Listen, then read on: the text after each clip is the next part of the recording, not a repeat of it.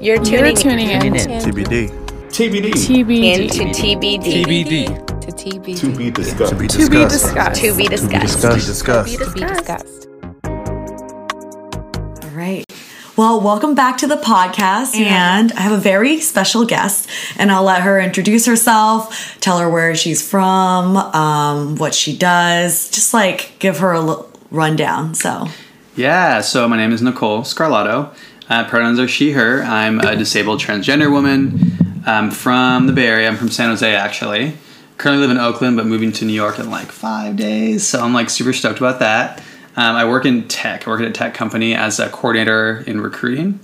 Something I just kind of fell into, to be honest. And um, I also model, which is one of the reasons I'm making the move to New York. Ooh, uh, so exciting. I'm so happy that we're able to get on this podcast. And thank you so much for making time because I know moving is super stressful. Yeah, yeah. So, this is like a treat. I'm like so excited. Thank Yeah. you for joining the Of podcast. Happy to be here. Thank you. So, um, can you tell us a little bit of like how long um, have you started officially transitioning? Yeah, of course. Um, so I'm 33, and I, I finally came to terms with my gender identity when I was about I was 30, 30 31. I just turned 31. Now, granted, there was like many steps before that, but like when I finally like the light bulb went off, that's when I was 31, and I just got out of engagement. Um, I had like was living a whole different life before, but I always this like always had this nagging thought that you know maybe something was off. Um, I want to say, let's see, that was May of 17. And then I started hormones September of 17. So it's been a little over two years on on hormones now. So really, it's the whole. Th- I came out to myself two and a half years ago. I've been physically transitioning about two years, um, and yeah, it's been a journey. Yeah, it sounds like May was when you decided, and then September, which is a couple months after that, you were like, okay, let's like get this started.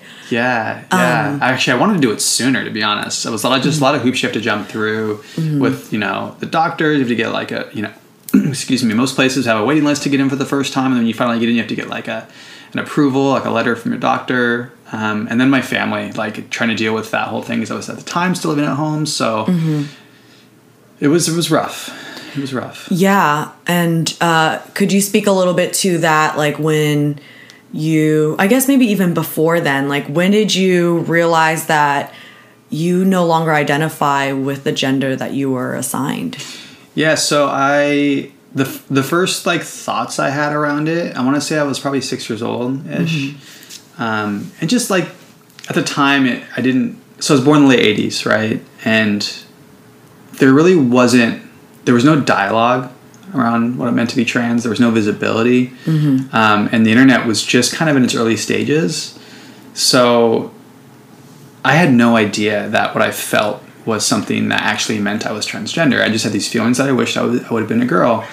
And because I thought something was wrong with that, I never told anyone. I kept it to myself. And I was also raised and initially raised in a really religious like household. Mm-hmm. So there's a lot of shame around things like you know sexual identity and, and possible gender identity. You know things had to be that very like you know heteronormative type of type of way. You know. Yeah, this is what boys do, and this is what girls do. And that was less pushed to me from my parents and more just from the church environment, you know, Mm-hmm. because we were really involved initially when I was a child. I was the oldest. Um, so, you know, just being around other, you know, this uh, culture is what really kind of pushed that into me. So I, I didn't talk about it. Mm-hmm. And I just, from the, that age until my teenage years, it would just kind of pop up here and there. And I remember I always felt really funny when I'd see like a movie where someone would maybe like, you know, be a trans person. At the time, I didn't know what that what that was. That was just someone that was you know a man in woman's clothing. Um, and then I, I got into my teenage years, and that's when I started to actually you know go through puberty. So I started to like you know become sexually active. So Yeah. then it like took on a different. Um, initially, there was these feelings around sexually like wanting to be a woman. Mm-hmm. But you know, those feelings existed before I hit puberty, and come, come to find out later in life that um, it's really common, and it's kind of rooted in this idea that like, well, most women that like love their bodies, of course they're turned on by that because they feel sexy, right? And it was kind of like rooted in that. Um, so once I hit teenage years, definitely I was way too scared people thought of me to like talk about this stuff. So I just like it was always there, and I kind of always just like pushed it away and compartmentalized it. And you know, the internet was was now a thing. I remember like the early AOL days, like back in the day. Dial up. Right. yes. Um, yeah. So I remember at some point, I want to say it was probably at the end of high school or just after high school, so like 05, 06, um, came across my first transgender um, porn actress. Mm-hmm. And I remember like when I came across them, I was like, what the fuck? Like I was like, that was like, man, you know? And it was Yeah, like this yeah. feeling like of like, I was so fascinated Mm-hmm. and curious and not even sexually. It was more just like, oh, like, I wonder what I would look like if I had those things done to me because they had a ton of surgery. So that was my initial like it was all in like a sex context was like this thought. So it was always something that I kept to myself, um, didn't talk about. I only like explored it when I was by myself in my room, you know, just surfing around on the internet when I was bored late at night, and that's when I'd come across random things on you know online. Um, And at this point, were you thinking, is this a possibility for you, or you were just kind of gaining knowledge? just gaining knowledge and awareness. Um, again, there was still really at the time people weren't using the word transgender, and even though my family had kind of stopped going to church, we still we didn't have conversations about things like gender. Mm-hmm. You know, coming from a home, you know, with four boys, well at the time four boys, you mm-hmm. know, counting myself, um, and my mom's kind of a tomboy herself, so there's a lot of testosterone in our home, and mm-hmm. there's a lot of love still. But like if I would have had a sister, I think, especially like a sister who was pretty feminine, I, I probably, especially if she was older, I probably would have figured it out sooner. I probably would have like played with her stuff and like let her dress me up, you know? Yeah, yeah. Um, but I never had that. So I just like, I had all guy friends, I had brothers, um, and I kind of just like kept it in the back of my mind. Um, and it would come and go. Um, as I got older, it would like hit me again, and I'd kind of think about it like obsessively for like a month, and then I'd have to compartmentalize it again and, and go away. Um, the entire time, just never really thinking about that it meant I might have been transgender because you know eventually there was more of like a there was more language around it. Um, you know, Caitlyn Jenner had come out um, at the time. The person I was dating actually was related to the, to the Kardashians. So we had conversations, and, and I had conversations with other people about you know defending her. To be honest, because like I have very strong opinions about her as a person, but the reality is is like that started a lot of dialogue with a lot of folks, and um, I remember people like talking bad, and I always had this like soft spot for trans people. I was always like you know, like first off, let them live their life. Like Yeah. who cares? Second off, like why would they choose to like make their life harder, right? Like you Right, know, yeah. like, like good for them Because like it's not an easy process. no, it's not. But like little did I know all these like feelings I had were like if you talk to trans women had the same experiences before they kind of kind of like figured it out and came out to themselves as trans. Mm-hmm. In the in the community we call it um, your egg cracking. So like before you like come to terms with it, you're an egg, right? Uh-huh. Yeah, the other thing that, that the other piece to this entire thing was when I hit my teenage years, um, I started using drugs and alcohol, Mm-hmm. and it was pretty much from that age until my late twenties that I always numb myself with something, Mm-hmm. whether it be just like alcohol, hard drugs. Um, I was addicted to pills for a while. Um, even just smoking too much weed. I mean, to the point where like, cause I don't function well when I'm high. I, like, I'm just like my brain just Mm-hmm. You're not a functioning high no, person. definitely okay. not. Brain just shuts off Okay. you know, like which, stuck. which sometimes is nice, but Yeah. you know, if, if you're doing it all the time, you know, that's Mm-hmm. like you're not really facing what it means to, to be alive. I feel like, yeah. and um, I think what happened was there was like a there was like a delayed like a failure to launch so to speak in terms of emotionally because like I was a teenager and then I just constantly numb myself and then I hit 27 and Oh, well, sorry. Can I jump back to the? Um, were you using as like a way to block kind of yourself or your identity at all, or were these just other reasons and that just happened that? I think so. I definitely I always felt different because of my leg, and obviously I don't think we really even talked about that. But just for listeners, I'm an amputee. It's a, from a birth to birth um, condition, um, and because I've had it my whole life, I've had to like really wrestle with that idea. And I remember being in kindergarten. That's when I knew I was different, you know, because I remember I couldn't keep up with some of the other kids, and I came home crying, and um, And at that point, were you? Did you have the leg already, the um, prosthetic leg to help you already? Yeah, yeah. So they amputated it at like I want to say a year old. Okay. So like I learned how to walk with it. Like it's all I really knew at the time. um, which I can get more into that. But um, I was very self conscious and I really cared what people thought about me. Mm-hmm. Yet I was still pretty popular. Like I had a lot of friends. Mm-hmm. I just still really, really, really cared what people thought about me. And I think when I hit my teenage years, you know, not coming to terms with just myself as an amputee, um, and then also the other stuff going on with my gender and my sexuality as well. Um, I think part of doing drugs and drinking initially was just having fun and escaping, mm-hmm. right? Because I yeah. like I liked going to parties, I liked being with all my friends and having a good time, and it made me feel good. And I'm like, yeah. why the fuck would I want to do that, right? Right, like exactly. at that age. But then you know, it, I have a, an addictive personality, so that turns into just habitual use. And I didn't intentionally use drugs to cover this stuff up. I think it, it like ended up being that mm-hmm. because, I mean, it's related directly right? Just because I, I, I wanted to like fit in and mm-hmm. I wanted to like, you know. And then it turned fun. into something. Exactly. Turned that was maybe a little bit out of control, it sounds like. Yeah, yeah. But I was always like, I mentioned I wasn't a fun- functioning um, pot smoker, whatever you yeah, call yeah. it. I feel like it's an old term, but um, everything else I could function. Like mm, pills, okay. I function. I mean, probably wouldn't have been able to function that much longer because that was going down a bad path. But mm-hmm. you know, heavier drugs I did, I was able to just get by. What, you, what was your initial question? You mentioned something about. It was sorry. just uh, was it a way to kind of deal with the identity? Um, yeah. But I feel like you answered that. Yeah. So at yeah. this time, did you have? Um, people that you can go to where you can really be you at like the rawest form at this time were no, you no mm. i really didn't i mean like I, I, knew of people that i probably could be but i didn't made the connection that I w- that that could be a possibility. That was a possibility, right? Yeah. Um, in fact, the people that I came out to like earliest my transition were those people because I just, I just knew they would accept me. It was like my, one of my yeah. cousins and just a few other people. Um, but yeah, so that pattern off and on lasted until I was 27. Also throw in. Um, I had a lot of guilt around the fact that I like didn't really go to church much anymore, mm-hmm. or I, I just I just always, for me, God and the idea of like religion was always rooted around like shame and like not being good enough. Mm-hmm.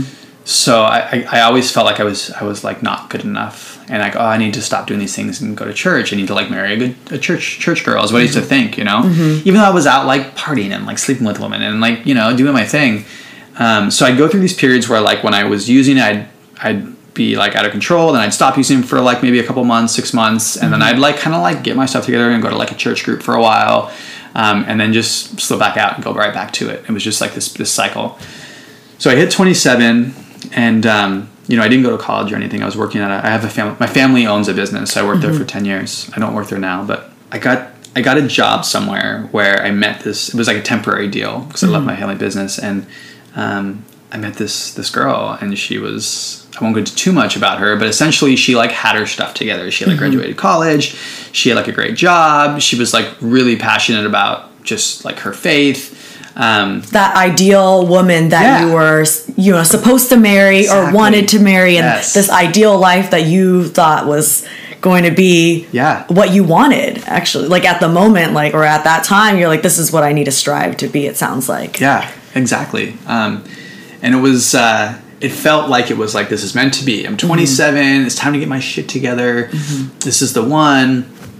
And we hit it off really really quickly. And through that relationship, I was like, okay, I'm gonna like stop partying, and I'm gonna like kind of focus on on me, and I mm-hmm. want to be able to like maybe like have a family with this person, and maybe buy a mm-hmm. home one day and provide, just like the the usual things that we kind of just are told to want, I guess. Yeah. Um, and we see it around us as well, you know? Like that's the process. Yeah. This is what's supposed to happen. Yeah, exactly. So, um, so we actually had a great connection. We hit it off. Um, and I like went back to school. I was working part time and um, process. I want to say like like she didn't realize that I wasn't super super transparent about like how much I had used before at mm-hmm. first. I eventually I told her, but what ended up happening was like six to eight months ish into our relationship finally I was like feeling things and having to deal with my emotions, mm-hmm. you know, mm-hmm. in a way that I had always avoided because I was just using using, you know. Mm-hmm. It caused a ton of anxiety and stress, but I didn't know that's what it was at the time. Mm-hmm. My sleep became terrible, um, which in turn would like have me feel just like just so terrible during the day, and I mean to the point where like I I like didn't want anyone like live like that. I was like, what is this? Isn't even like. So I like was I was so and I have OCD, so I'm like diagnosed with OCD. So I would like have compulsive, compulsive thoughts about it and like look it up all the time on the internet. And it was like this spiral I went down. Um, so Well, what were what was it that was you felt like was off at that well at that point, um, it seemed like well, it in hindsight it was anxiety, but also that anxiety triggered um, really bad chronic pain and chronic fatigue, which I still deal with to this day. I um, you know, later I come to find out that um, I come to learn that there's like this whole community of folks online that have like chronic pain and like chronic disease that there's really no diagnosis for, and I don't know enough about it all. But um, and I would probably put myself into that category if I had to to really like narrow it down, but after a while, my, my girlfriend at the time, she was like, you know, maybe you should think about trying therapy or something. Maybe there's like another aspect of this you're not you're not hitting. Yeah. Um, so you were going the medical route, like doctors. Yeah. Well, I mean, I guess this is still a, a medical route, but more psychology Yeah, related. exactly. Yeah. Um, so yeah, so I was like, yeah, why why not? At this point, I'll try anything. Um, and then I also had a really good friend at the time who recommended I try meditation. Mm-hmm. So those two things I started at almost the exact same time, and something started to like change in me. Like I, I started to actually have this like space with my therapist. Thankfully, she was amazing. Like we had mm-hmm. like a great chemistry, and we started to have this like space where start to reflect on ideas that I maybe was too scared to think about before, you know? Mm-hmm. And I think so like I had like the tools I feel like from like and the methods for meditation mm-hmm. and I was able to like be in this like sandbox in therapy where I could like play with these tools and see, you know what I mean? And Yeah. And at the same time i'm like getting serious with my my girlfriend and we're like super involved in this church. At the time looking back kind of culty. It was very one of those like young hip churches and um, you know no, no shade you know but just for like in hindsight and with how close I, how deep involved i was i was like i was volunteering and i was like considering maybe one day i'd want to be a pastor as well because i always just felt this call to like um, to just public speak and just be there for people and mentor people. So um, I'm starting to like question things with my therapist about what I believe in, and like I just these ideas that for whatever reason I just overlooked before. Um, and among the things that came up at one point with her was I went through a period where I was thinking about my gender identity, and I remember at the time I started. This was the first time I truly like. I took it another step where instead of just like thinking about my mind, I actually like ordered some clothing. Actually, I went to Forever Twenty One during the day. Like was like, nah, I was so scared, and I went and bought a, like like a dress and a couple things, and like I was like, what am I doing? But I just I really want to try this and see you know what this is because it feels like I, I don't know, it feels right. Yeah. So I went and I bought up some stuff. Then I remember like coming home and I'd order like a wig online and like I put the stuff on and like I hated how I looked because to me the time I mean transitioning is like a whole thing, right? So just to put stuff on and, and look different is like mm-hmm. to look like a woman. Like it doesn't just happen, you know? Right. So I like didn't like what I saw, but I was like still just like super interested and wanted to try it. And um, I was talking to my therapist about it, and it was funny because my therapist was like, um, "What if you're transgender?" And I was like, "Nah, I'm not." They're like, "Well, let's pull up like the manual and see what it says," you know. So she pulled it up, and she started listing the things off, and I just was like, "No, no, no, no, no, those things are me." And I don't even remember what they said at the time. I just remember like thinking. And did you disclose that Forever 21 moment Yes. with her? Yeah, Oh, okay. I did. I opened it up. Yeah, and this was like the first time I was being vulnerable about just my gender, even just like you know sexual stuff. I was always very like like into vanilla type sex, you mm-hmm. know. So I didn't. So I was like for the first time exploring this idea that like actually like I think I'm also into like some like kink stuff, you know. Mm-hmm. So um, at the same time, my my girlfriend and I, you know, we're not we're not having sex because she's trying to stay pure mm, Okay. we were doing some other stuff. Yeah. But not like traditional, like. No intercourse. Yeah. no yeah. penetration. Well, I mean, well, maybe. I Yeah, know. Like, yeah, yeah, it's well, complicated. Yeah. The Yeah. traditional intercourse, I Yeah. guess. Like, Yeah, so um, that was tough for me. That was really tough. yeah. And um, I, had, I had a very high libido before I transitioned. I still do, but it's different now. Mm-hmm. And um, I, I used to try to like reason with her and be like, why wouldn't you want to like test things out to see how they are? Like, what if we're not compatible? Yeah. And her logic was like, that's not how it works. Like, you marry the person and like you have sex with them. Like, Mm-hmm. I think because she hadn't had sex and she was a little more sheltered, um, she, we just couldn't see eye to eye on this. And at one point, I remember her pushing back, and this is around the same time I was talking to my therapist about this. And she pushed back, and she's like, I, I remember telling her like, well, what if not we're not compatible? And she's like, well, why wouldn't we be compatible? Yeah. No, this is so funny. Yeah, I was- For- what does that sound? For those listening, all of a sudden there was a weird noise coming from the corner of the room, and the plant was literally just like, Like limping. limping. That's so funny. Completely threw No, you no, off. so funny. um, yeah, and I just remember her asking like, "Well, why wouldn't we be compatible?" And I was like, "Well, I'm pretty sure some things I want to experiment with, and I just don't know if you'd be interested in doing that." And she was like, "Well, like what?" And I'm like, "Well, I kind of want to try some like role playing where I'd be like the woman and like play the submissive role, and not that like being a woman means you're submissive. Like it's definitely not the case. But at the time, it was like I was always had this expectation of of being like." The dominant one, and the top, because I was the man, even though I never really felt that way. And um, So you never got to be the submissive one, really. It seems yeah, like. Yeah. Um, so it was interesting because her response to that was also, what if that means you're transgender? And the reason she said it was because that was when Caitlyn Jenner had come out. So it was like, it was like okay. on her mind, you know? So along with what was happening socially Yeah. and in the media, Yeah. it was very relevant. yeah. And at the time, I, I was like, I was like, no, I'm not. I was like, it's different. Um, I was like, you know, if I could like take a pill to see what it's like, I would do. Is what I told her. But um, um, a lot of trans people have to deal with like internalized transphobia as they transition. And I mean, everyone has it to a certain extent because of how society is. So I think like because of my internalized homophobia, at the time I was like, oh no, well, like no, because I want to be a real woman, right? That was like my logic at the time, right? Like I never really thought about gender in a way that ha- allowed me to question what it even meant to be a woman, you know? Yeah. I was just so focused on this like binary way of thinking, um, and not open my eyes to like this this this reality that it's actually a spectrum and gender identity is a thing, as like now like medical you know the medical field is showing and science is showing.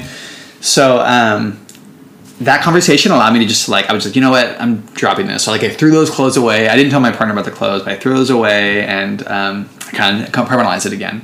That was the last time I had to come up um, until I came out to myself. So we were going to this church and um, I ended up proposing her. At the same time, I'm like questioning these things with my therapist. Mm-hmm. And we got engaged and started planning a wedding. And I had this like epiphany. It was like September ish of 2016. And I just, I woke up one day and something clicked. And I, and I had this realization that the only reason that I am who I am, the way I look, the way what I believe, who my manners, everything is because like the life I was born into. Like, mm-hmm. and I had no choice over that. So like when I realized that, that like really like shook the foundation of like what I what how I perceived like religion, you know, and and this idea of like there being like a god and.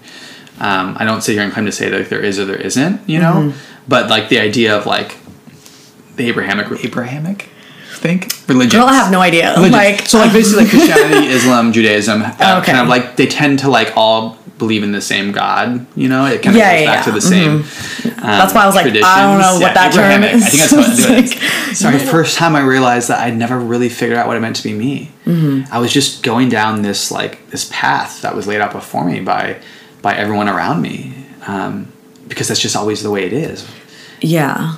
and it was huge. It was like all of a sudden I felt like I was in front of this like I felt free. It was a weird feeling, and then all of a sudden I felt like I was in front of this like vast unexplored frontier, and I was like excited to explore it. But I had these things I was still attached to, right? I was Yeah. engaged. I was like heavily involved in this church. I was like leading men's group. I was like praying over guys and shit, you know. And I was like, okay, I don't want to like rock the boat too quickly. I just need to explore this and see what this what this means for me. Mm-hmm. Um, so I was like kind of praying about it because I was still you know praying. I was meditating as well, and I was talking to my therapist about it. But I didn't tell my my, my fiance at the time, Mm-hmm. and um, got to the point where I had to say something. I just I was like, I can't I can't do this. Like I can't I can't stay in this church like this way. Like maybe I, I still believe. I don't know yet. Mm-hmm. Yeah. But I can't Was this like a really scary time, or you were, even though you were scared, you were still confident? Like, I'm trying to gauge your it was, emotions. It was crazy because like I was excited and scared at the same time. Mm-hmm. Right? I was like the idea of losing my fiance, the idea of like losing my, my family at church was really scary. But there was this like underlying like feeling of like this is right. And I never felt that before ever Mm-hmm. Yeah. in my life. This like confidence. So um, I had a conversation with with my ex um, about leaving the church. Mm-hmm. It didn't go over well. but I did. I left the church like before we left. I like told the pastors. I sat down one on one with them. Um, and it was really really hard to do. It was scary to be honest. And um, we went to therapy for like six months. And You and your partner? me and my partner. Yeah, sorry, me and my partner. Yeah, and um, I just I realized. Well, first of all, I realized I saw things that I didn't see before because we were going to therapy. I'm like, holy shit, I, I miss all this stuff about our incompatibility, right? But like, also, I just Like just in general. yeah, like we had some things that we were very compatible for, but there were a lot of like red flags that I just overlooked before. Um, things that I realized I valued in a partner that she didn't have, or that she like worked against. You know, mm-hmm. which I won't get into too much of that.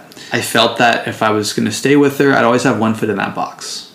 You know, I couldn't really see what it meant to step outside of that box if I was with her. Mm-hmm. Um, and also, like, was she ready to accept you for your whole self? Or It's a good question because I, at that point, still really hadn't come to terms with my gender identity. Mm, okay, she knew that there was probably going to be some exploring in general. Yeah. Just about like whether it be different religions or whether it be just whatever, you know.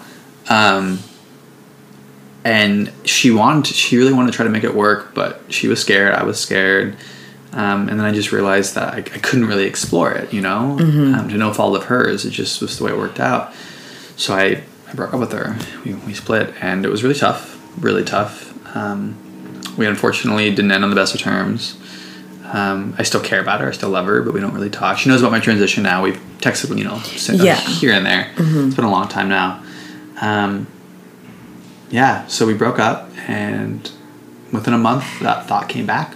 Yeah. like these feelings. Are and this is when you weren't even sure that you were transgender. Ex- Okay, exactly. Yeah. So the thought came back finally, where it's like I, I just, so I, I had a new therapist, and um, I started talking to her about it, and she was like, "You should explore it."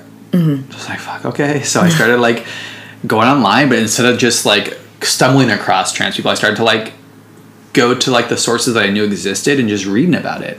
So I went to like a lot of time on Reddit, to be honest, following like subreddits of like trans people that post like before and after photos, and they like share a little bit of their story, and it was like holy shit like this this is looks this is possible like they don't look the same person they're so much happier you can see it in their face the stuff they're writing i'm like and then their- experiences about like the stuff they experienced before their egg cracked um, were like ex- almost exactly what i had experienced and i'm like holy shit i think i'm actually transgender which was like really scary at first but very quickly i'm like okay so i just uprooted my whole life to ex- to explore. So if I'm not going to explore this, why did I do any of that, right? Right. So like logically, I'm like, well, I have to like just see what this is about. right, because you owe it to yourself. Exactly. So I I came out to a couple people, my c- my cousin and another friend. Uh, I just like slowly worked my way out from like the people that I knew would support me, so I could have a support system.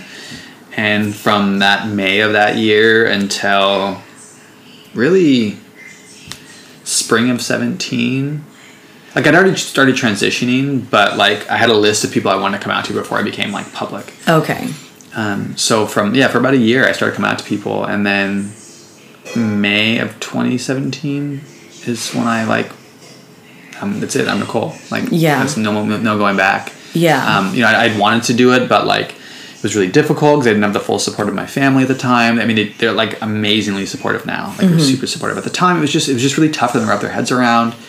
Um, I lost some friends. My brothers and I, it's it like hurt our relationships. Um, since have been again much better since, but who was like the toughest people that you had to come out to? in terms of the actual conversation or the process, Maybe both. okay, Like getting up the nerve to do it. Um, yeah, yeah. being worried about reactions or you know like whatever that may be So the nerve part was probably the first one. Even though I knew she was gonna accept me, it was just like I just the whole time I fumbled over my words. I don't even think I said I was trans in that conversation, but she figured it out based on what I was saying. Uh-huh. It was just so like I was so nervous, and although you know, it just, it was Yeah, like yeah. word vomit basically. right right And then after like a few times, you start to get your like your story down, your rhythm, and you feel confident in talking about it, Mm-hmm. um, and also confident in responding to the questions that generally get asked. You know, yeah so that was probably the most the scariest one. Um, the most difficult was probably both to come out to and the process was probably my parents, my dad especially. Um, yeah, it was really tough.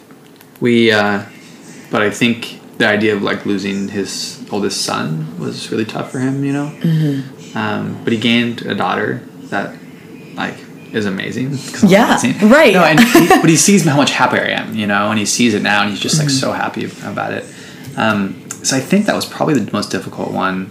Uh, there's probably another one that I'm not thinking of, to be honest, because there's, Yeah, there's yeah. so many. Right. But, I'm uh, sure all of them were probably pretty difficult. Yeah, in their own way. Yeah. You know? Um, yeah, so anyway, so I, I basically from starting hormones and coming out to folks in like, you know, fall of 17 to um, April of 17 was a really rough period because early on in transition, like, you know, unless you've been growing your hair out and, you know, you've already been like dabbling and like experimenting with like clothing and how you want to express yourself, you're very awkward for a while. Like it's like going through second puberty. It like literally is. Both, Yeah. Both the hormones, both like experimenting with what you You're like wear. girl in middle school Yeah, trying to figure out her exactly. style and Makeup, like everything. everything. Yeah. Like you wear stuff where like people are like, "What are you wearing? What are you like 15?" And like a lot of ways, you kind of are. you Yeah.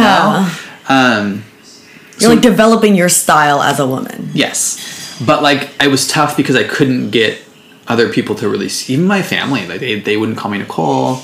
You know, they wouldn't use the right pronouns. They just didn't see it, and that's what made it so difficult. Is because it's a, such a slow process at first that if they're not seeing it, it's hard for them to make the change. Right. You know, it's hard because unless they really, really, really want to be supportive, and they just like it was too much for them initially. So um, we, yeah, we, I mean, it was a process, but um, at the time I was working at a family business. I had left but came back, mm-hmm. um, and I was transitioning there. But like for the first while, it looked like I was just growing my hair out, and I was wearing like kind of baggy androgynous clothes, so you couldn't see like some of the changes to my body. And then I just realized that I just needed to get out of there. You know, I just I need to like break free from my family and do something for me. So I've never done anything for me. Yeah. So um, I just started applying to different places just randomly, and the company I'm at now, the tech company, um, was one of the ones that I applied to, and I actually heard back like a month after I applied, and it was very surreal. They're a pretty well known company, and um, I I was struck with this like, okay, I applied as a guy.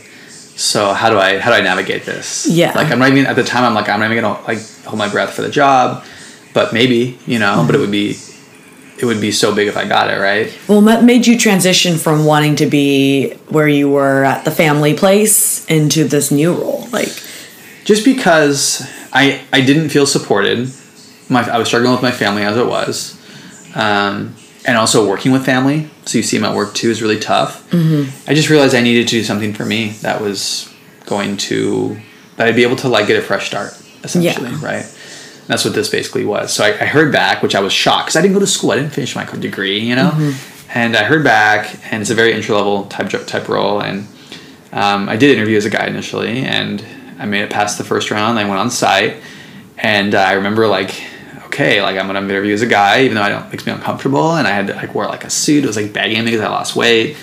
And I remember driving up and just being like so nervous and uncomfortable in my suit, but like I did well, did really well, and um, got the job. And as soon as I got my offer letter and signed it, like like the next day, I like called them like, so by the way, I'm actually transgender. I'm transitioning. My name's Nicole. She her pronouns, and they're just like, okay, cool. No worries. That sounds good. And I was just like, wow, okay, so this is real, you know? So I had like two or three weeks, two or three weeks off, two weeks where I like went out and bought, bought a bunch of new clothes, more like femme androgynous stuff. You know, my hair was still like not what it is right now. So, um, and were you doing hormones at this Yes. time and already starting that transition? yeah, I'd been on hormones for seven months at that time, I think. About seven months. So, um, And how long do you start seeing changes when you start hormones? I mean, everyone's different, but usually in the first six months, you start to notice some changes. Um, and I did. I definitely noticed. Um, probably at about six months is when my my my boobs started growing. Yeah. It's like just like a bud initially, just like a teenage girl would go through, you know. Mm-hmm. And it was super painful, and um, and then on top of that, I noticed my my like emotions changing. Oh, interesting. And that okay. was that was tough because I was dealing with not being fully supported while also all of a sudden like crying more and Mm-hmm. being more sensitive and, and learning how to like just how to like sit with that and, Mm-hmm. and like see the world through that perspective, you know, and um I'm really grateful for it. I'm glad that I, f- I, I feel more than I used to. And Because it sounds like you were trying to push those Yeah. feelings or Well, I mean, yes, I definitely tried to push them, but the difference between testosterone and estrogen is like, and I've talked to like trans men who were like women that transitioned to being men, and they say that being on testosterone, like they can't access certain like emotions and feelings that they had before. Yeah, and they're happy, but it just has to do with like it's a hormonal thing. It's Yeah. really really wild. Now everyone's different. Some people are wired differently for whatever reason, but I that was the case for me when I after six months on hormones with estrogen, I was just more sensitive. you Yeah. Mm-hmm. know, in a good way. I just felt differently. Um, it's like that female energy or that feminine energy, right? Yeah, like, yeah, It's yeah. kind of like how I how I describe it. So I've been on for seven, for seven months. Got the job, and I decided when I got the job that like, okay, I'm gonna use day one. Like this is officially. There's no turning back. Mm-hmm. I'm Nicole. yeah. I had a couple people that were already calling it in my life, but I not I didn't like wasn't like public about it yet. So I did. I started day one as Nicole, and I didn't look like I look now. I looked like I don't know. I just looked very androgynous and like uncomfortable with my skin, and um,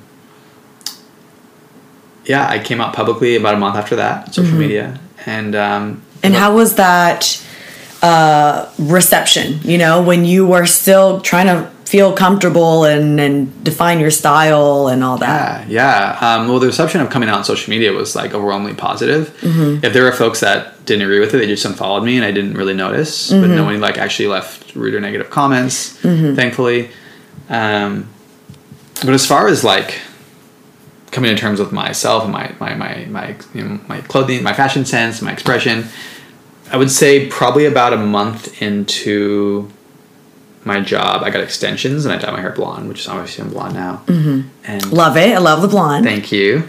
Um, and that did a lot for my confidence because now I was coming into work, and now when I was out and about, people were finally starting to like use the right pronouns. Like strangers were starting to use the right pronouns, you know, and it felt really good. It's a little bit of shadow, but I like have to cover it up with with makeup. And um, seeing that in the mirror started to give me a little bit of confidence that I didn't have before. And then also coming into work to a place where like nobody ever questioned it. Like I could use the right restrooms. There's no stress or anxiety. Like my teammates were like, "Yeah, you're one of us," you know, and it was no issue at all. Um, it allowed me to focus on the important things like work and like things that you should have to, to focus on because like you shouldn't have to stress about your right to exist. You know, you already you spend eighty percent of your waking hours at work, right? So if that's also not a safe space, that's like not good, right? And a lot of people don't have that. So I had it, and that like put me in this like was like an incubator, right? Where like all of a sudden, after like four months of that, at the same time, or about four months of that, as well as like I had started dating someone, um, a woman who was a cisgender woman, um, and like being with her and like starting to explore sexually because my my my my sex response was dramatically different from hormones. Um, and just like my body was finally starting to look different. Like my boobs were bigger, and like I have like hips, and Yeah. my skin is softer, like physically softer, but also look softer, and my face became softer. Um, then my hair was getting longer, so all these things started coming together. And um, and f- the fall of last year, so almost a year ago, is when I started to really like kind of start to feel it, you know. Yeah. Um, and I started like, in fact, this what I'm wearing right here is one of the first like statement pieces I ever bought. Oh, And, like- I'm all about a cheetah print. Right? I'm- yes, I'm like- that is that's a neutral. You Yeah, know? well, totally. But Yeah. the time for me, it was like because I always had this like idea that like oh, I love the idea of like being able to express yourself through clothing, but I never did it because Mm-hmm. a guy I always felt like I didn't have options, and I didn't want people to think about me like weird. Like I was, I was afraid people would judge me essentially. Mm-hmm. And initially, as I'm transitioning, I didn't want to draw any more attention to me because I was trying to like transition and like look different and do it under the radar. But then as you start to feel yourself, you're like, okay, cool. I'm gonna start to wear things that represent me. Mm-hmm. This was like the first piece that I bought. I'm like, I'm gonna buy that. Yeah, yeah, yeah. So like, I still have it obviously because I'm wearing it now. Right. Still love it. Sounds like you made a great choice then Yes. and still a great choice now. um, started to like really feel it. I was also like going through this experience within a relationship, which like I've always kind of like. I learned a lot in that relationship because it was the first time I was with someone while I was self-aware, but also as, as a woman, and started realizing about myself like like tendencies in past relationships that like really affected my ability to like be emotionally intimate with people and um, So how was that navigating being romantic now as a woman and it's completely different? Yeah, yeah. So I will say I haven't dated any men since I've transitioned. So I, I, that's will probably be a different dynamic because I, I would like to at some point. But like with women, it's interesting because so I don't know if you heard the classic like lesbian like trope, but like U-hauling, right?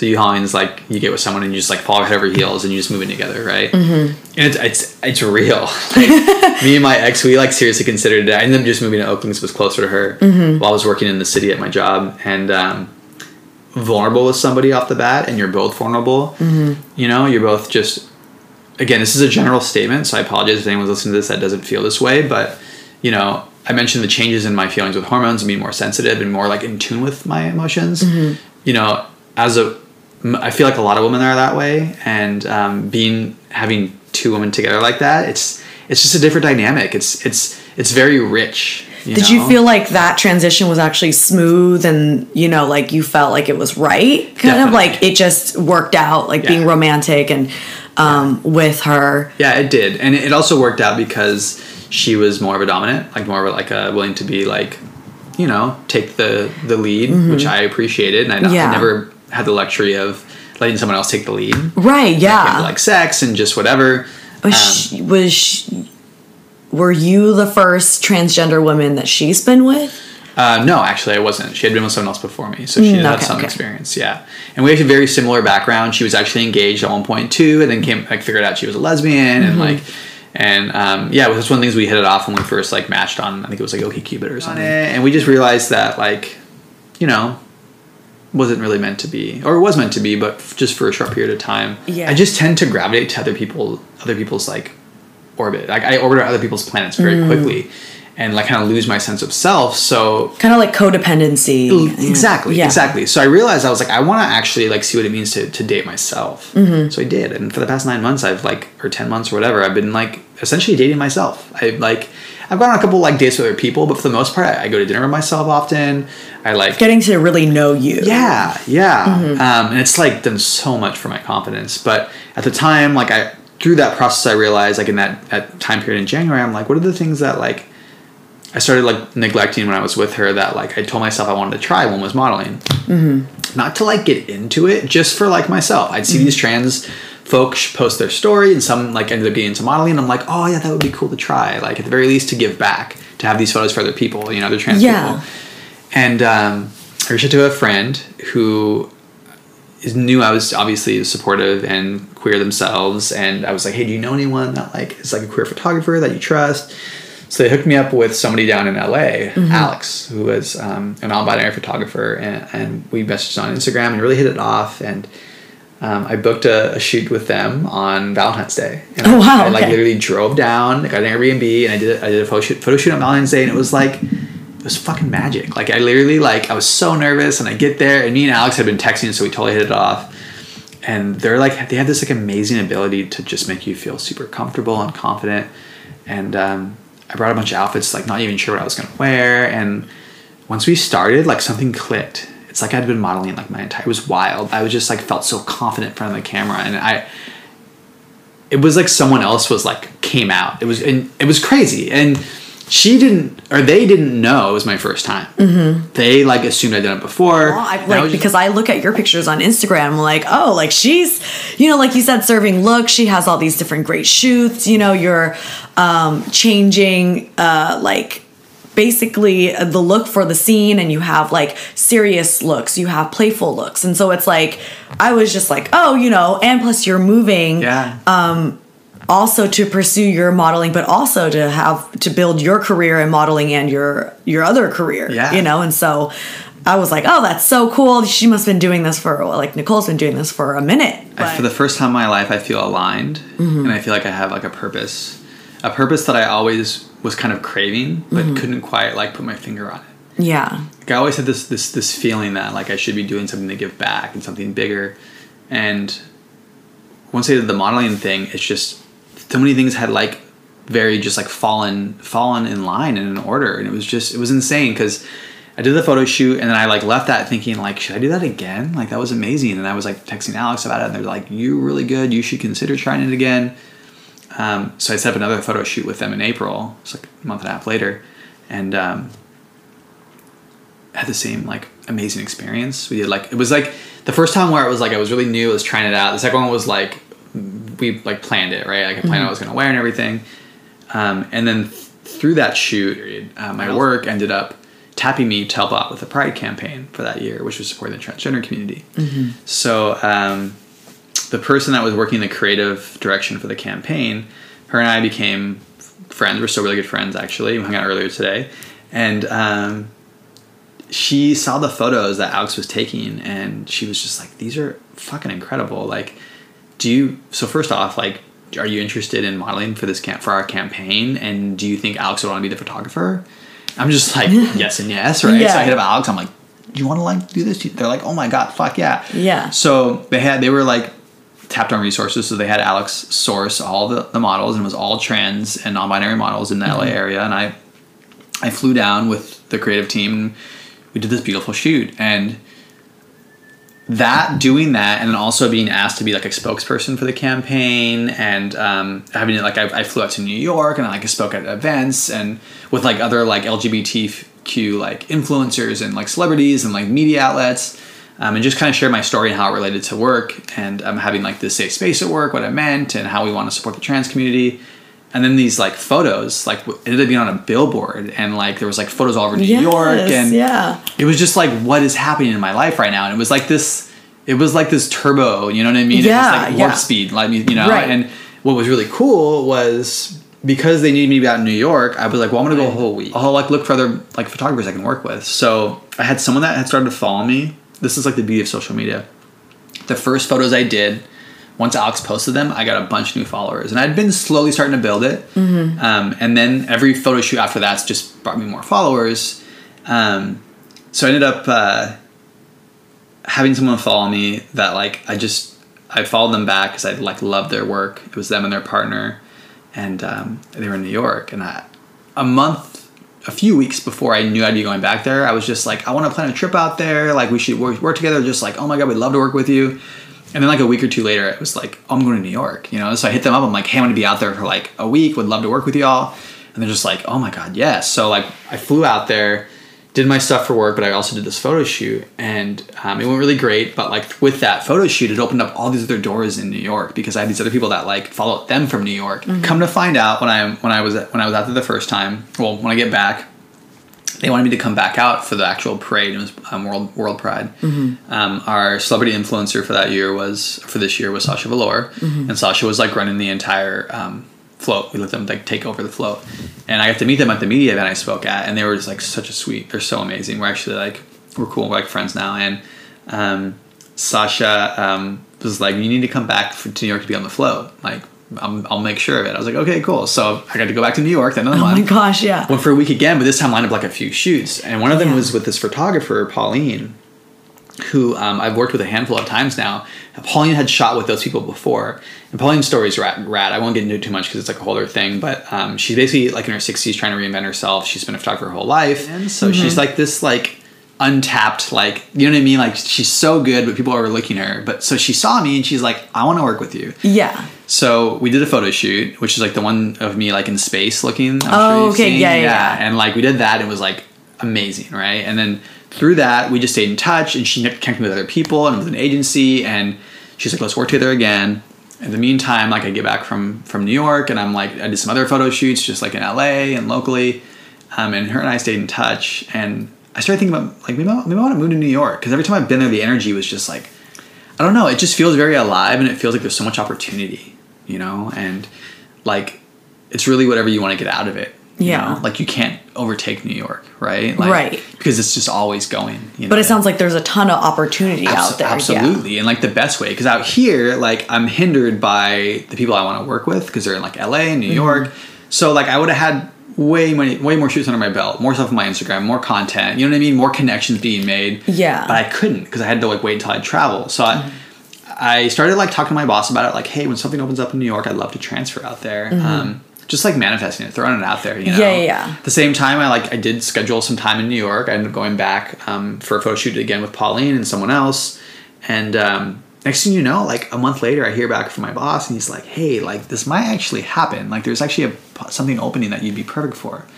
It's like, wait, what? So like we like just like starting with the process, and there was literally no rub ups. We like within a month it was like okay cool yeah you pick, pick a date basically It just like all fell into place. Then. all fell into place and this is where i need to be this is where i feel like i have a community i have family there now essentially Yeah. and Well, that's beautiful that like it just all falls into place and that you are so open to having that change in your Yeah. life. You're like setting it all up. So like what is keeping you um like motivated and grounded and like confident in all the changes that are happening? That's a great question. I'd say a, a really, really, really big part of that is just my community, my children, Mm-hmm. family. Like I wouldn't be who I am without them. And some of those like they come from different areas. Some are from work. Some are like my actual like blood family. Some are my folks in in you know New York. Some are just my trans folks on Instagram that follow me or that I follow too. Um, I think it keeps you humble, you know, because we really can't do this alone. Like again, I wouldn't be doing this if it wasn't for I wouldn't be sitting right here if not for the people that supported me. So that's a really really big part of it. The other is just this desire to like create change. Like I mm-hmm. want to I want I want to I want to open doors for other people that don't have the same opportunities that I'm having, you know? Cuz mm-hmm. yes, I am marginalized in the sense that I'm transgender and I'm disabled, but I'm also very privileged in the sense that like I'm very able to walk still and get around pretty easily. Like that'll change eventually as I get older. Like I'm, I'm definitely going to become more disabled as I get older. We all do technically, mm-hmm. um, but also like I'm cisgender passing, so I'm in public like for the most part until I start talking for a lot. Even that's starting to like become less and less. Most people just assume I'm a woman because I am, but like it's mm-hmm. it's like less stress for me to worry about. You know? Yeah. I'm also white, and that's like a big thing. You know, I'm like coming out as white is a thing. You know what I mean? Like mm-hmm. you have to like understand your privilege and how that affects other people. So like I really want to get out there, and I, I want to bring visibility to being disabled and being trans. And while there are other folks doing that, I feel like I offer a really specific, unique perspective and experience that not a lot of folks have. And being that, you know, I'm an amputee and I'm trans and I'm a very atypical model. I mean, like I have tattoos and I'm not six foot something, you know. Um, yeah, and, and and I have this honestly, I'm going back to just feeling aligned, you know. I love myself for the first time, and like that's a really big motivator. Like, like I nothing scares me as crazy as that sounds. I mean, don't get me wrong, there are things that scare me, but like in terms of like challenges or mm-hmm. like feeling like I can do whatever, I can like take on the world is how I feel. Like Yeah. because I, I'm confident in who I am, because I have the support of people around me, and because, you know, it needs to happen, I feel like I can do anything. And Yeah. so far that's kind of just how it's manifested. It's really, really wild. Right. actually. And I like love that even like through this whole process, you're like, oh, I recognize my privilege Yeah. in this. And that's like, that's beautiful to be so perspective. Yeah. And, you know, and I'm just figuring out that I have privileges and I need to like Yeah. tackle them and like realize them. And how can I be impactful with my privilege? So Yeah. that's beautiful. Yeah. I'm like so excited for all the things to come.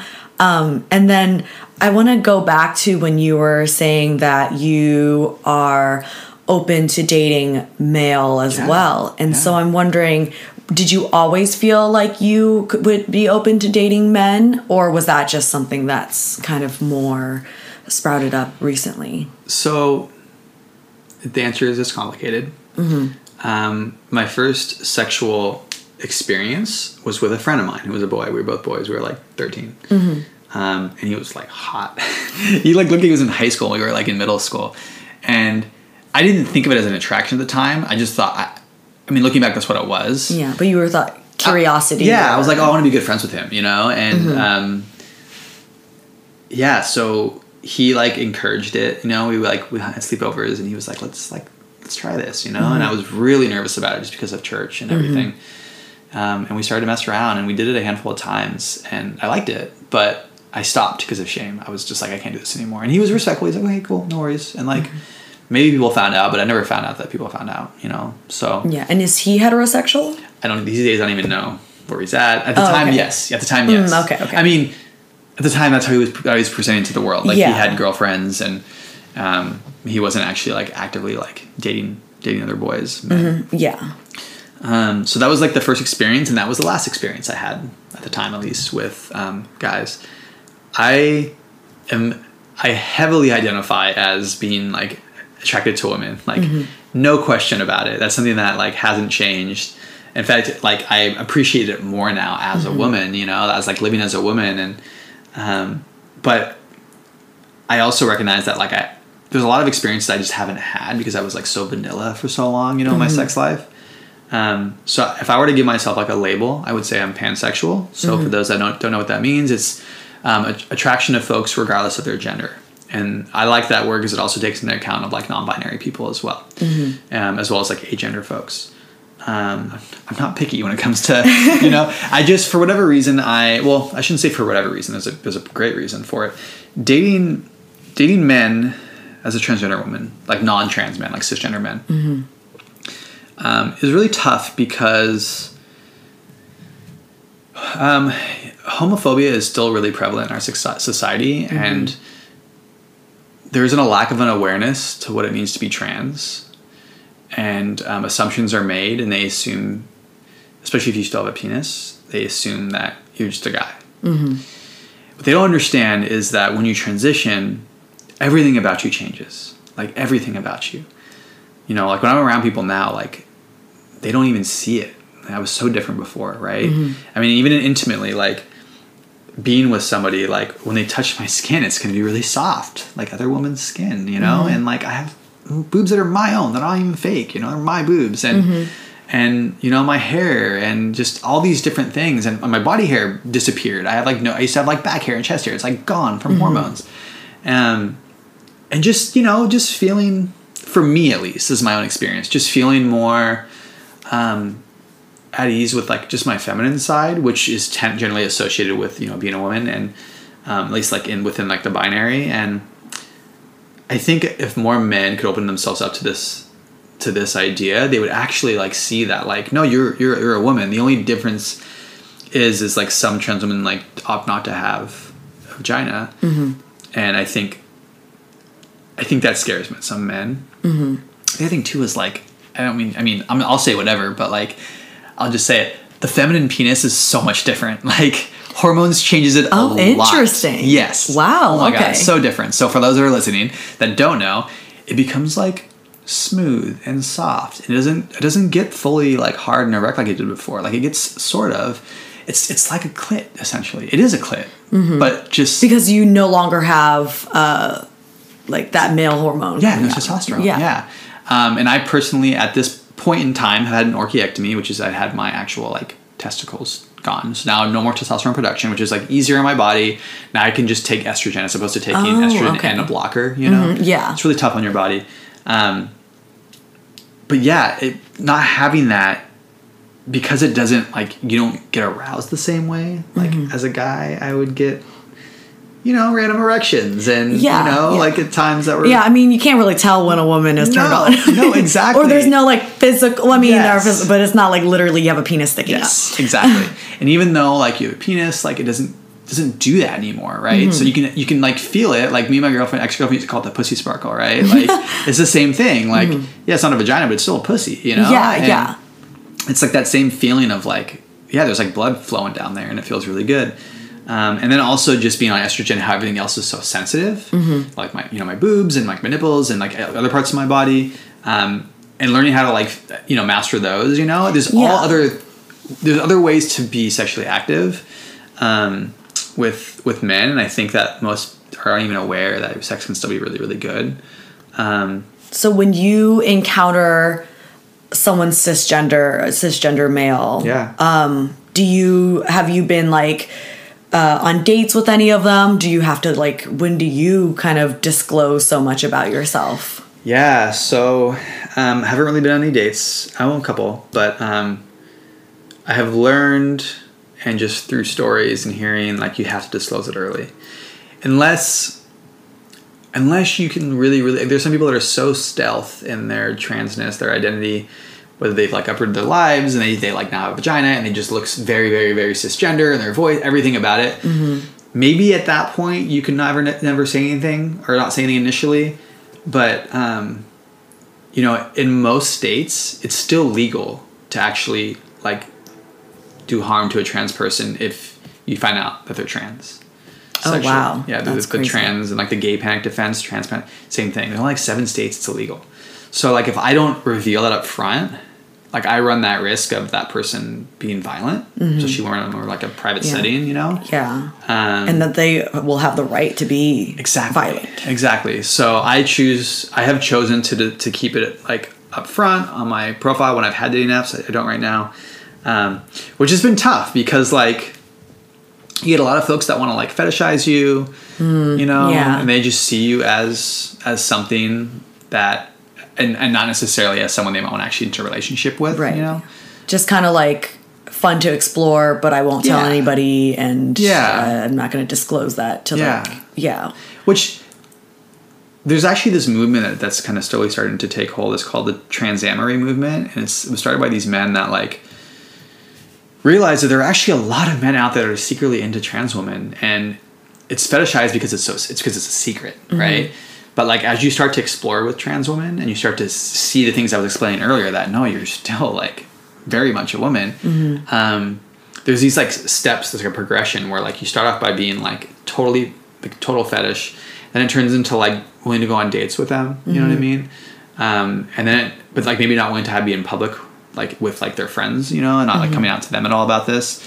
Um, and then from there, it turns into like you spend enough time with someone and you start to they start to like defend you, you know, and like stand up for you, and then they'll really make it public. It's like this whole like model that a lot of it seems to be pretty common actually with a lot of men that actually pursue this. I think we have to just cultivate um, a level of, of understanding and education and acceptance with folks, so like we can like end the violence that I was just referring to. Yeah. Um, so yeah, so for me, you know, I, I would put it on my on my dating app, and it definitely, I would get less hits. Like if I didn't put it on there, like, like I feel like you know I'm a pretty woman, you know, You're cute, yeah. Thank you. and like if I didn't say I was trans, my shit would blow up. Like so Mm-hmm. many messages, and as soon as I put I'm trans, um, it's it's it's messaging, but it's just not the same like level of folks. okay. You know what I mean? Yeah. Um, and then the ones you do get are like kind of pervy, you know. Oh, interesting. Like that fetishizing Yeah. that you're, or it's just like straight to being sexual, Yeah. kind of thing. Yeah. So Oh, it's yeah. it's it's tough to be on dating apps as a trans person. Um, I know I have some friends that have had some success,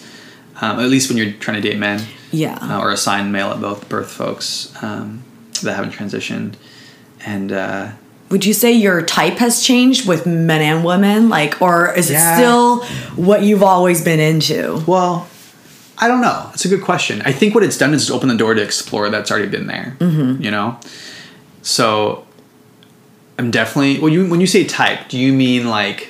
Uh, like, because I'm only saying that because uh, prior you were saying that you were, um, you know, looking for a woman that is. Oh uh, yeah. Uh, Christian, Yes. um, looking for someone who's got that wholesome kind of like Mm-hmm. uh, got their shit together in this sort of way Yeah. in a very Christian uh, religious kind of background. So I'm like, are you still really into uh, women that are you know like got their shit together and really religious or Yeah. spiritual maybe not religious so much in christianity are you still looking for a spiritual partner is that like is that type changed Totally. um maybe like the type of guy like Yeah. are you still into like the guy that Yeah. you were um experimenting with as a teenager well i mean of course that has I mean, probably changed a lot yes, yeah. yes. yeah, all yes, all the above. I've changed so much in what I'm looking for. With guys, it's different because I never, I didn't used to fantasize about men. Like I didn't see someone think like every once in a while I'd see someone think they're like really hot, but usually like it wasn't like that's my type, you know? Mm-hmm. yeah like obvious hot Yeah, yeah, yeah, yeah. yeah. Um, or obvious attract because there are people that are obviously attractive Yes. but you may not be sexually attracted to them definitely.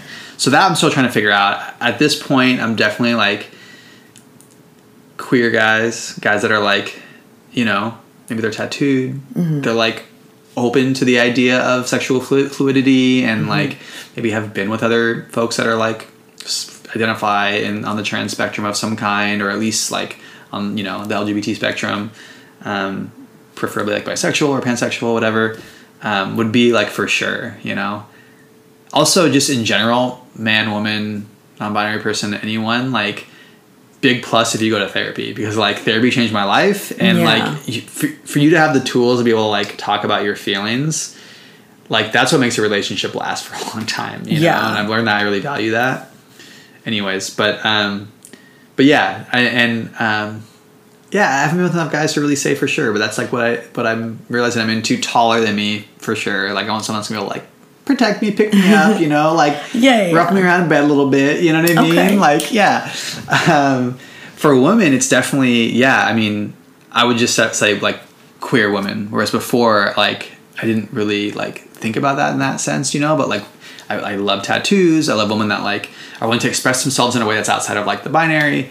Um, or outside of like the heteronormative expectations, more what I mean. Mm-hmm. Um, and just you know, I don't care so much about spirituality anymore, like what they believe. Like Mm-hmm. for anyone, like if you believe something that like makes you happy, gives you purpose, like all for it. As long as you're not like telling me how to live my life, that's Yeah, seriously like right. how I feel.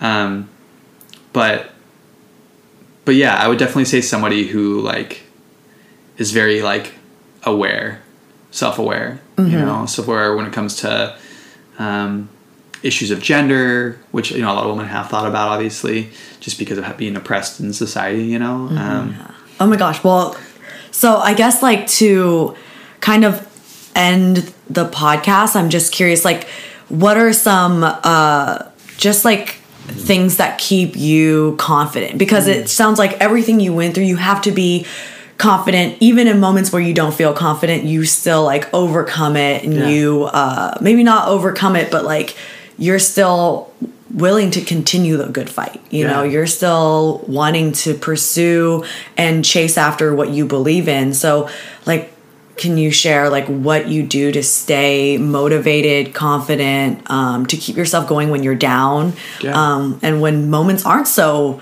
hot and great Yeah, yeah. I would say um, I don't meditate as much as I used to. I still practice mindfulness, and that's a big thing for me because once I understood that my mind isn't me, it's just kind of it often thinks of random things of its own thing. Like understanding that like the mind is that way and feelings can be like false in a lot of ways. Like they exist and you have to acknowledge them, but you, once you accept it, they kind of just run their course. So when I'm feeling overwhelmed and I'm fe- not feeling confident, I just acknowledge it for what it is, and I mm-hmm. kind of let it run its course, you know. And I think I'm reminded how like nothing is permanent, mm-hmm. even the feelings we have. Confidence isn't permanent either, you know. It's always ever changing. So mm-hmm. like it allows me to kind of rise above.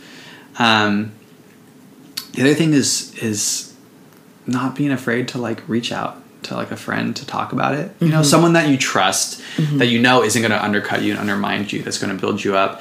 The other thing is I, I actually do a lot of um, so I journal a lot, and a lot of times when I journal, I'll like write to myself. It's like almost like a letter to myself. And I'll just remind myself of all the things I've been through and all the things I've done. And sometimes I'll say them out loud. And I, I love that. I find so much strength when I do it. Like Mm-hmm. I'm like reminded, and I'm like built back up, and I'm like, holy shit, yeah, Nicole, you are a fucking badass. Like Mm-hmm. think of all the things you've done so far in your life, and all the things that were against you, yet you still like persevered, and and your whole life you persevered, you know, and you've always been an example of people. People always looked up to you, and and just all these different things that I can list about myself yeah that remind me, and it, oftentimes it just brings me out of whatever like I'm feeling. Right. I love that because Yeah. that just gives you a lot of affirmations. Yeah. And you're writing that letter to yourself. I need to start doing that. should. I anyone leads, I highly recommend. It's like it, it goes back to when I was talking about being in a relationship with yourself.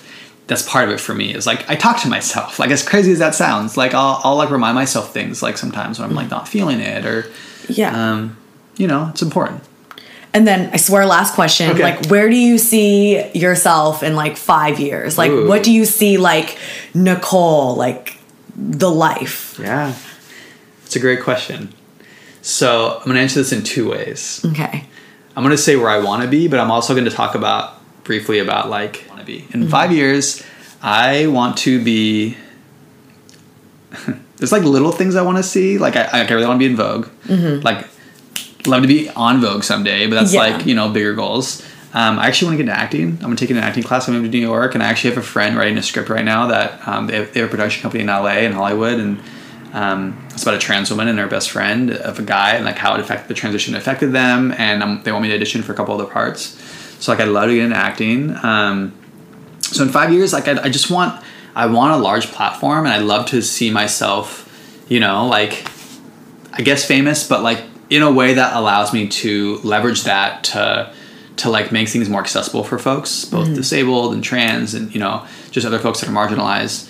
Um, yeah, I mean, I'd love to be like modeling for like name brand stuff, you know, like give me some Gucci, girl, you know, Yeah. like I want to walk some big like high end. yeah, I want to walk in, you know, Paris Fashion Week and New York Fashion Week, you know, and like d- conquer those things, and then whatever whatever the next thing is, those things lead to more doors. Which is kind of like what I was saying at the start of this question was the philosophy that I have is, you know, you you don't know what's on the other side of that door until you walk through it. Mm-hmm. But I've learned that as you just walk through doors, no matter how scary they are, there's always more doors. Mm-hmm. So I recognize that like I would love to like be an actor and like you know maybe make my mark there and be a model and like who knows whatever else.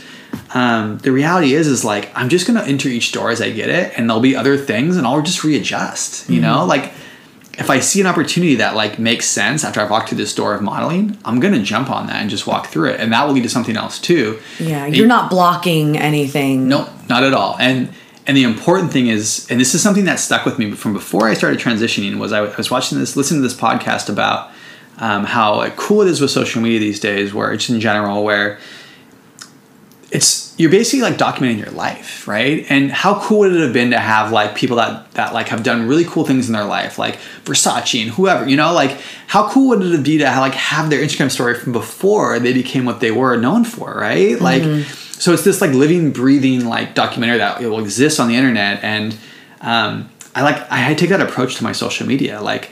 I don't want to be pegged for anything in particular. Like right now, it's modeling, and right now it's working like a corporate job. But like it could be anything in five years. The point is, is like I'm just gonna keep building it and building my mm-hmm. network and building my reach through social media, and you know, see where it takes me. And Yeah, it sounds like in five years you just want to do amazing stuff and whatever Yeah. it is you're like excited as long as like the platform fits you suits you and yeah, abs- Yeah. absolutely. And I will say too, like I, I have some like I have some things I do want to do. I want to build something. You know, I want to like I want to figure out how I can get more disabled folks visibility. You know, like I want to. One of the things I really want to, oh, I love about modeling is how like it just makes you feel so empowered. And like when I look at my photos, I'm like, oh my, who is that? Right? I'm like, that mm-hmm. looks so awesome. Like I look a badass with my leg and everything. yeah And there's so much power in that when other people that aren't disabled see that because they think like, oh, that looks fucking cool. You know, like I, I like that. You know what I mean? And Yeah. like, I'm not going to say it like that. I would say I want that, but in a way, subconsciously, like when you see things that you can't have, you like want them more, right? And if you see these like people that are disabled, they're badass, and these people you know- love new ideas Yes, and yes. like So I want to make breaking the norm is Absolutely. really important. I want to make it being disabled fucking cool to like the everyday person, you know. Which like you have to. It's a fine line. You don't want to like tokenize you know disabled people and like Right, miss exactly. Mm-hmm. their, their experience, but I want to like build something that like allows that to happen. You know, whether it be a business or like a collective of some kind, whether it be uh, a exclusive clothing brand, something, right? Mm-hmm. So that's like in five years, I'd like to like have that venture started, Mm-hmm. well, as well as like just having done whatever I'm going to be doing in modeling and maybe acting. So Yeah, Yeah. that's amazing. Yeah. And then like another question uh, along with like the five years, like physically, is this like your vision of who you want to be? Um, I guess like forever, or are you still in that transition process? Yeah, I mean, I think, I think when you transition, I mean, I think for anybody, you're we're always transitioning into different people, right? But as a trans person, yeah, I mean, it's it's an ongoing thing for sure. They say most of the the initial stuff happens in the first like five years, um, and then there's just like little things that seem to happen, but it all happens so slowly that next thing you know, it's like you can't even tell that you're transgender because there's just so many little things that add up over time. Um, so I imagine that I will be a lot different in five years. Um, I also, you know, I've known plenty of trans people that, as they've explored their identity, have felt that they were a little more like fluid, you know, or like felt that they were more like non-binary, or like non-binary and femme, you know. So I, I'm open to that potentially being something that like could happen, you know. But I will say that yeah, I expect my I expect myself to to, to change in five years, um, just from my body changing and um, just being socialized. You know, when you're in society and living a certain way, that's just when you're treated that way. That's how you respond, and next thing you know, it's just it's all you know. Yeah, right. Yeah, It's like life. yeah. Oh my gosh. Well, thank you so much for joining the podcast. This is so fun. I am so honored to be able to like have you here in person Yeah. and before you go off into Yes. New York and like really hit the ground running Yeah. and Yeah. continue your great work. Well, thank you so of much. course.